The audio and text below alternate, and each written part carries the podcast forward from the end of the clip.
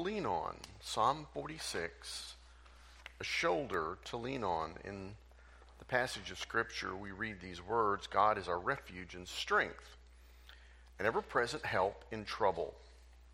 Therefore, we will not fear, though the earth shall give way, mountains fall into the heart of the sea, though its waters roar and foam, and the mountains quake with their surging.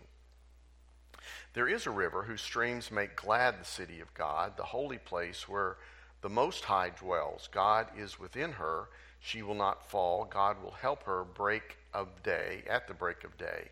Nations are in uproar, kingdoms fall. He lifts his voice, the earth melts. The Lord Almighty is with us. The God of Jacob is our fortress. Come see what the Lord hath done, the desolations he hath brought on the earth. He makes war cease to the ends of the earth. He breaks the bow and shatters the spear. He burns the shields with fire. He says, Be still and know that I am God. I will be exalted among the nations, I will be exalted in the earth. The Lord Almighty is with us. The God of Jacob is our fortress a number of years ago, I had a radio program in southwestern Oklahoma, and the name of it was Learning to Lean. And so I wanted that song so I could, that was the theme song for the show. Um, and the idea was based off Psalm 46 that I'm leaning on God. I'm, my refuge is Him. There was a small congregation in the foothills of the Great Smoky Mountains, and they were in the program to build a new sanctuary, and they'd built a new sanctuary, and um, it was just 10 days before they would open the doors for the first time. And uh, as happens sometimes, uh, the city showed up and said, You do not have enough parking for your building. And you cannot open your building until you have enough parking. Well, the church had spent, first of all, all its money on the building.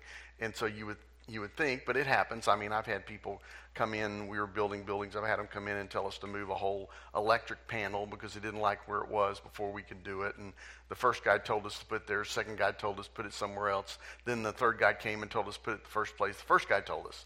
So it's, it happens. Even though you wouldn't think it would, stuff like that happens. So the church had, had not only used all the money, they'd used every inch that they owned, or at least usable inch. Uh, they butted, as you would imagine, in the Smoky Mountains, right up against basically a mountain. Right behind them was, you know, trees and, a, and a, another chunk of dirt that they couldn't park on, obviously, uh, not unless they could stand their cars up like this. And so the pastor announced that the next Sunday evening they would meet and that they would pray that God would move mountains. You know, that's what they needed done. They needed to be able to open the church in that amount of time. And so they prayed. 24 people came of the 300 that were members of the church, and they prayed for three hours. And then uh, from 7 to 3, then at 10 o'clock, the pastor said amen, and everybody went home. And he said, God's never let us down before, and I don't think he will now. Next morning at 8 o'clock, 8 o'clock while he was in his office, uh, the pastor heard somebody knock on the door, and a guy came in and said, Excuse me, Pastor, uh, my name is John Smith, and I'm um, uh, construction manager for Acme Construction. And we're, we're building a shopping center down the highway here, and we need fill dirt. And we've looked all around, and we noticed that you have a mountain right behind the back of your church of dirt.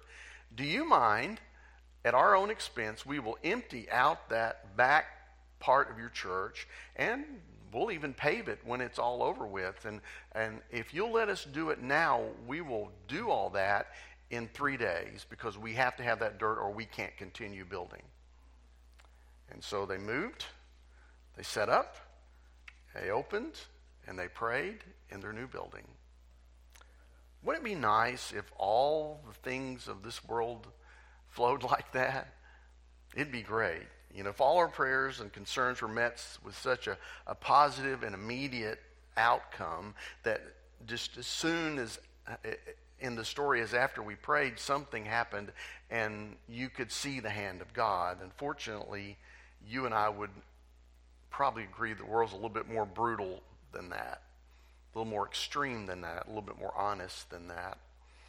It's unfair sometimes how our prayers are not as quickly answered because we are on God's timeline, not ours. Life can be brutal.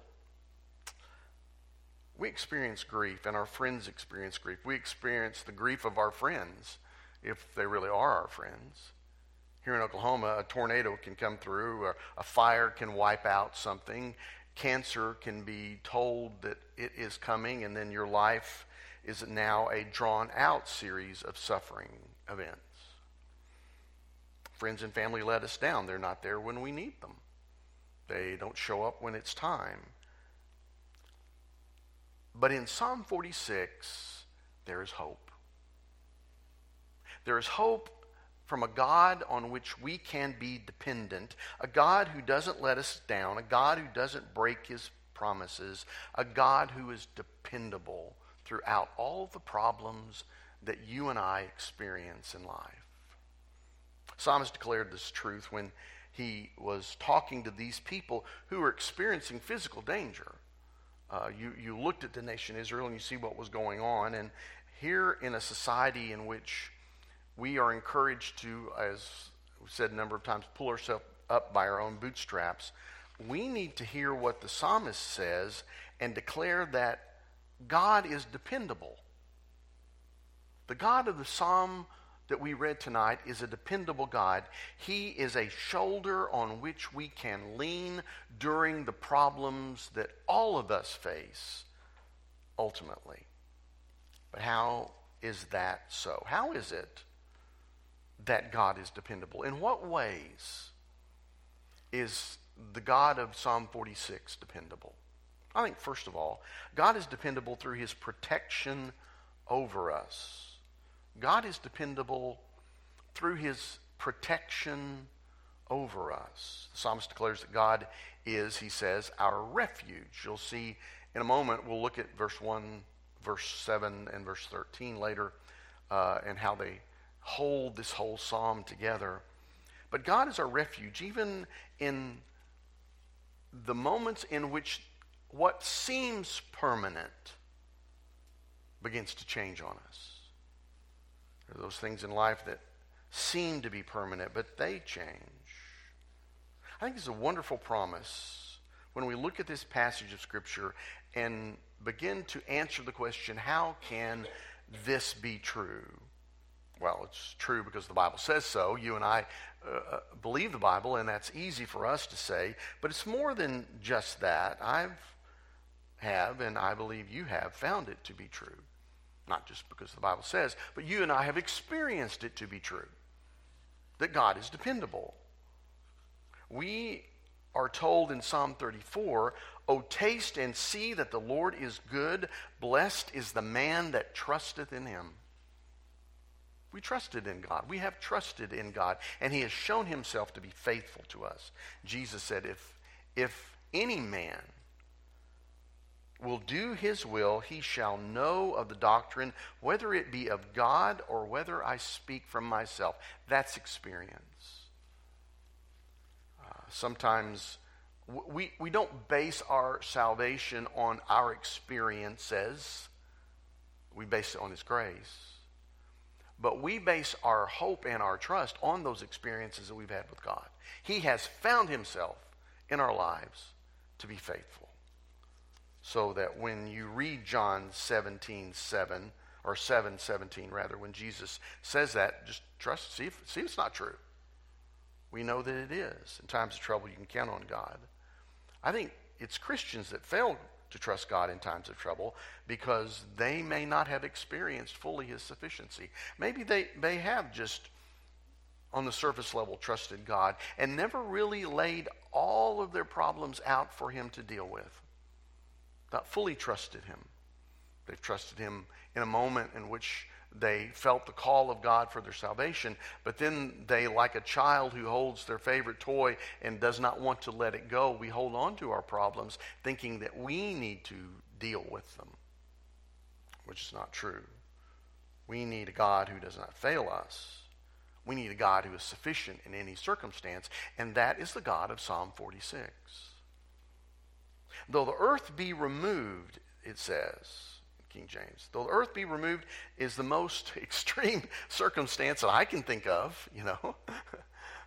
a lot of things can be changed. A lot of things that seem permanent will change. And here he even uses the earth as an example of permanent things being moved in our lives. Even though the earth be moved, you can count on God. I have never had the earth moved out from underneath me. I've had it shake a little bit, but I've, I've not had it completely moved out from underneath me. I've never sus- been suspended in space. That's never happened. Most people think they're the only ones that have ever had any trouble in their life. You talk to them very long, and it sounds like they believe they're the only ones that have any trouble. I have a few family members like that. Everybody has trouble. But God's people find, I believe, in this passage sufficient help in time of trouble. We sang the song, A Mighty Fortress is Our God. It's based on Psalm 46. Martin Luther wrote it. It was his favorite psalm. And he wrote this song, A Mighty Fortress is Our God, based on Psalm 46. A mighty fortress is our God. He must have had that in mind when he thought of the refuge. God is our refuge. God is our strength. God is, he says, a very present help in the times of trouble and times of danger. Men down through the ages have found that to be true.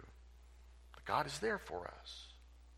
After great tragedy strikes, God can protect us, sustain us, be a refuge for us. Though friends and family fail, God protection feels almost like a blanket at times in the way that he covers us. He's a shoulder to lean on. He does care for his children. The Bible tells us he does. A shoulder to lean on. When employment may change, when life may change, when our home may change, when all of that comes to an end and is no longer, I still have the protection of God and I still see his dependability.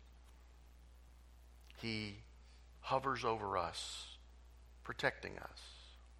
Some time ago, I'd read, I'd uh, seen, not read, but seen uh, one of the nature shows.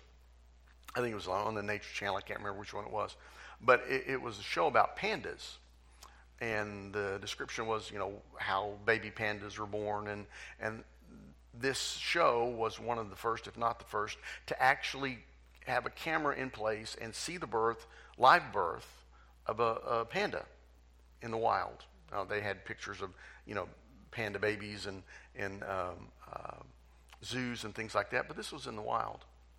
As they were watching it, it, it is amazing how this animal that seems so tame and lovable is so aggressive when it's protecting its young. You would expect that from a mother, but I mean, all of a sudden, the little sweet, cuddly panda bear becomes aggressive if you get near its child. Its child really is no larger than a gerbil. You can hold it in your hand when it's born.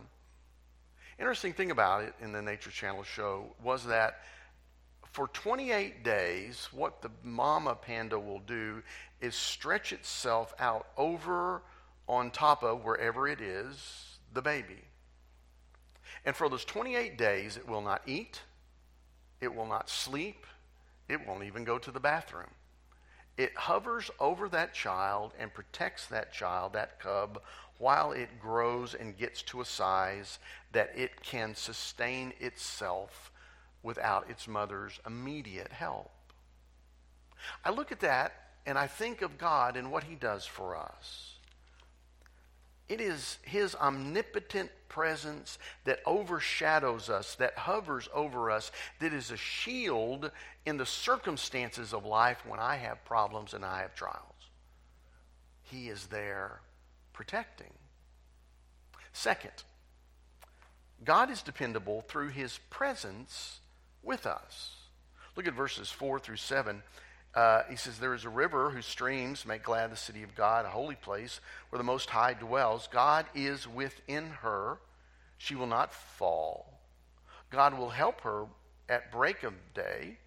Nations are in an uproar, kingdoms fall. He lifts his voice, the earth melts. The Lord Almighty is with us. the God of Jacob, is our fortress. God is dependable through his presence with us, those verses say. I, you know, the, the summits uh, that it talks about, the, the, the places we rise to are amazing. The, he talks about even though the world may be destroyed by water sometime, it, there is that which flows through the city that is God. It's His presence. The same thing that might destroy something is something that can bring life when it's in God's control. And He flows through our life. It's the presence, and it's symbolic of His presence within His people. Uh, there are a lot of cities in Europe that, that have rivers that flow through them. They built uh, on one side of the river, and then they went to the other side of the river, and they built on that side of the river, and then they'd build a bridge across two sides of the river. Then they'd build around the city, and, and they'd have a fortress around the city, but they would have water that ran through the city that gave it life and protection. They had water sustain them through sieges and other events. That's the picture that you get here. The idea of God's presence with his people is a basic element when you think of the Israelites, when you look back at their, their movement, the, the presence of God with Moses. You, you see him, you know, the reflection of God in his face. He is there with them. When Moses acts, God is there with them. He led them by the cloud, he led them by the pillar of fire. And in this way, the people knew that God was with them. You and I, worship Jesus and we call his name what? Emmanuel. God with us. He's in us. He's near us. He's, he's inside us. And, and in the times of trouble, we can lean on that shoulder that is with us. He's not far and away. He's not somewhere hidden in heaven. He's not in some other country. I don't have to go somewhere else to find Jesus. He's here. He's with us. He's in us and therefore, like Jacob, the Old, Old Testament, who, when he left his country and went somewhere else, was surprised to find that God was in another country. Now, if you read that story very clearly, you'll discover that. Jacob was like, You're here too? In the Old Testament, many of the people believed that their gods were gods of places. There would be an Ashtaroth, the god of the trees. There'd be a god of the plains. There'd be a god of the rivers. There'd be a god of the mountains. And different organizations, countries worshiped those gods, and those gods were limited to those places. And Jacob bought into that mindset and thought that, you know, the God of Israel is here. When I move, he's not going to be where I'm going. And he discovered that's not the case. God's everywhere. You and I don't have to be like that. We, we don't have to worry about going somewhere where God is not. He's with us. Let me see if I can illustrate that. It's a little long one, but I, I found it to be appropriate. Airport security and the presence of God. Airport security and the presence of God. Airport inspections are, yeah, they are, aren't they? They are invasive now. Uh, you know, they have X-ray machines. Lines are longer. You you have to have your luggage certain size and checked in a certain way. You you approach this with some sense of trepidation. Be there an hour early, two hours early, three hours early, you know, sometimes to make sure that you can go through all of this, especially on special holidays. You have to allow yourself enough time to get through the lines that are there now. You have to take off your shoes. You have to take off your coat. You have to open up your briefcase. Uh, you have to open up your laptop to make sure you know you can only have the little bitty bottles. You know, you know. I always wondered if enough people were on the airplane and had enough three ounce bottles, couldn't they put it together and make something bigger? Well, whatever. Uh, you can't do that. You wind up throwing things away that you really don't want to. You know, you, you, wait at the curb and you go around two or three times trying to, to get in, maybe, or, or, your, or your family waits in one section on the phone, you know, waving at you. While used to be you could go, you know, up to the gate with them. You can't do that anymore. Now they check your luggage. Even if you don't see them checking it, they put a little card in there and said, We checked your luggage. But you can pretty much tell they've checked it. It's all in disarray if you've ever had that happen before. You know, once upon a time, it was almost that difficult to find God. At least it was for the nation of Israel. You, you had to buy a ticket. Well, in essence, you had to buy an offering. And you had to bring a special kind of offering, and there was special ways to bring that offering, specifics in which you came in which you brought that offering, whatever kind of offering it was, a, a thank offering or a sin offering or whatever it was. It had to be inspected for blemishes. Somebody had to look at it and make sure that the presiding priest said, Yeah, that's okay, you can take that in. And of course, they checked your scrutiny. You, you, in many cases, only Jewish people could proceed any farther. You had the court of the Gentiles, and if you were Jewish, then you could proceed past the court of the Gentiles. I guess that's all the family waiting out there, like it is in the airport. You know, all, all you Gentiles wait out there. And then that that place, you know, once you got past the, the Gentiles and you got into the next place, that was a place of the money changers. That's where Jesus, you know, uprooted the tables and threw everything. I guess that's where uh, Thomas Cook and American Express had their tables or whatever. You know, they're sitting there. Next layer of protection was the uh, court of the women. And so the women could go past that next, but they couldn't go any farther than that. Uh, they were allowed to worship in this place, there weren't any tables to sell things, there were only um, donation boxes. So when you think about the widow and the widow's mite, this is probably where, when Jesus tells the story, the widow puts her offering in. This is the place in the progression that she probably was when she got to put her offering in. The Jewish men could go to the court of Israel through the gate of Nicanor. And it was also there where the lambs and the doves and other sacrificial animals were slaughtered where the men were. Beyond that was the court of the priests. Only the priests could go, and they had to wash their hands, they had to wash their feet, they had to do a ceremony for them to get past the men's court into the next court. And I guess you could see that as employees only. you know, you had to be a priest to get past that. You couldn't be just an average Joe or you know, Joseph, I guess. they're Jewish. They're Jewish after all, you know. And the next level, the sanctuary, was divided by 12 steps into two parts. There's a vestibule and the lampstand, you know, the lampstand that we look at the menorah today that people use in their Hanukkah celebration. There was a big one there, you know, for that. There's the showbread, the, uh, the, the table of the bread of the presence of the Lord. There was an altar that was offered on each morning and evening. And in the center of all of that was the Holy of Holies that only one guy went in once a year. And they tied a rope on him in case he died so they could pull him back out. Because nobody else could go in. I guess no disrespect intended, but I guess that's the, that's the last security gate that anybody could go through. And then you were home free. Not. because then you were in the presence of God. I look at that and I see that's how hard it was to talk to God without Jesus. Isn't that amazing? That's how hard it was to get a message from the Lord. And sometimes when you went in, you came out dumb because you couldn't speak. We know that from the New Testament.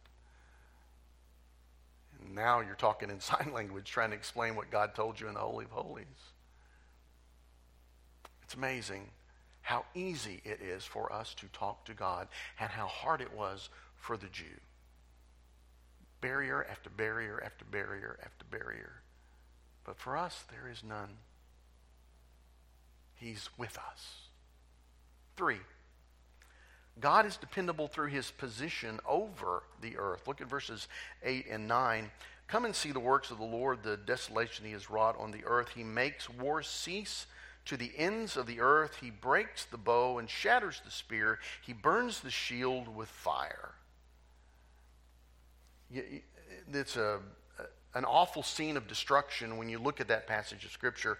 Apparently, the nations were willfully acting against God, and God was acting against them. He was devastating those who were not following him. Um, God's power inevitably will win. Maybe not this year, but uh, next year it will win.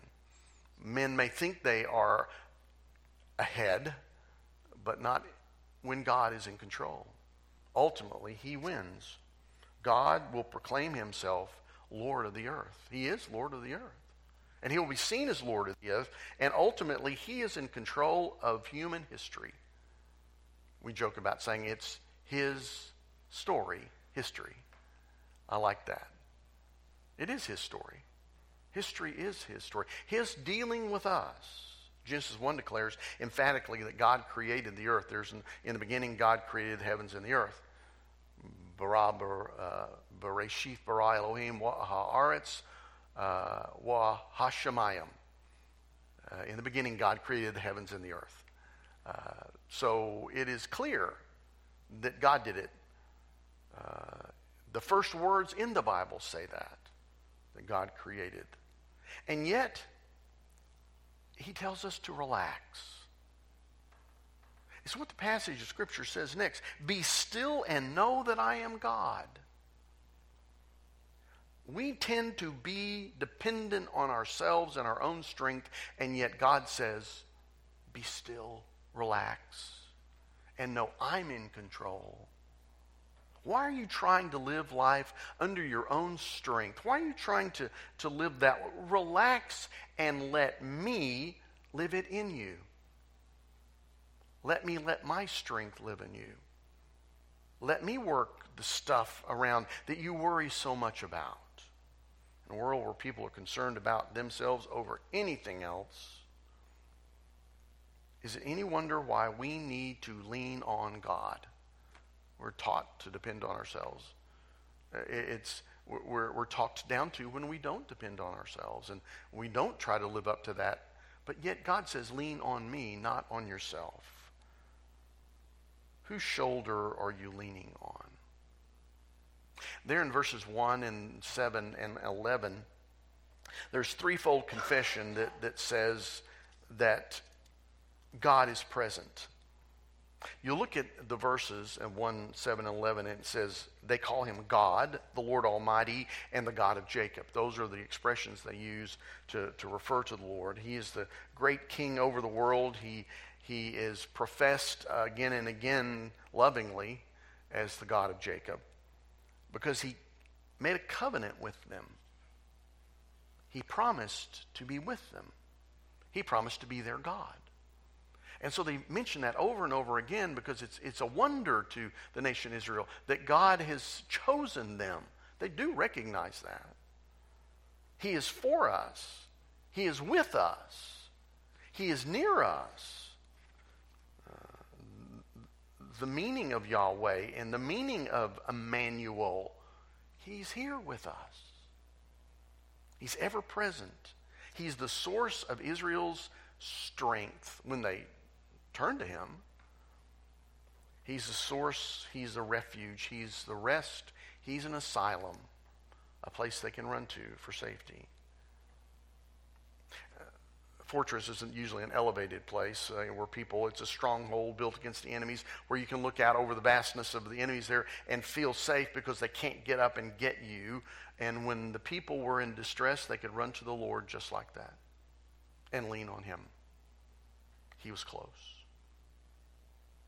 Bruce Larson uh, was pastor, uh, Presbyterian pastor.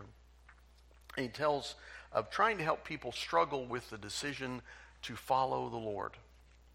A lot of people had a hard time just turning their life over to God.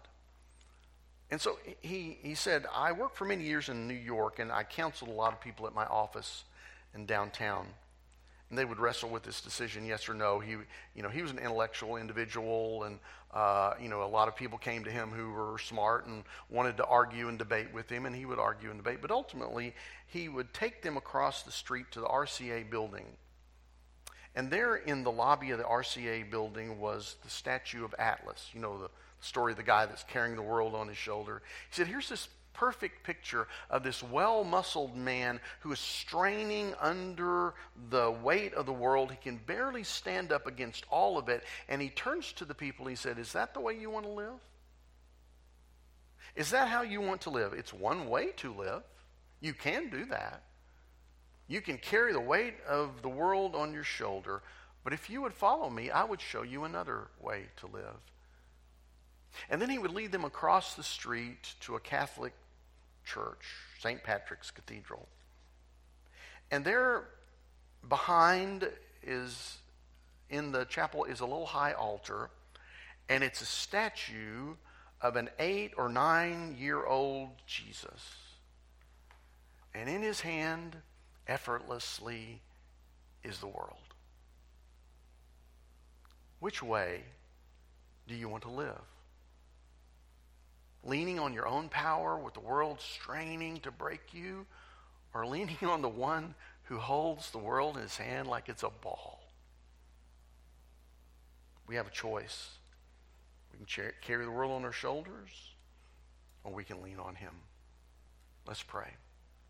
Heavenly Father, we come to you and thank you for your word, your assurance, your clarity in our life. It, it rings true to us when we hear it.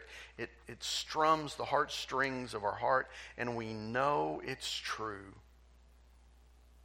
And you've offered us a place for refuge in a world that does not love us, a world that strives against us. We have a place we can go in you. You're with us, you're near us. We don't have to look for you, you're with us. Help us to lean on you, to trust in you, to believe in you, and quit trying to carry the weight of the world on our shoulders when you have already taken it all on yours. We thank you in Jesus' holy name. Amen.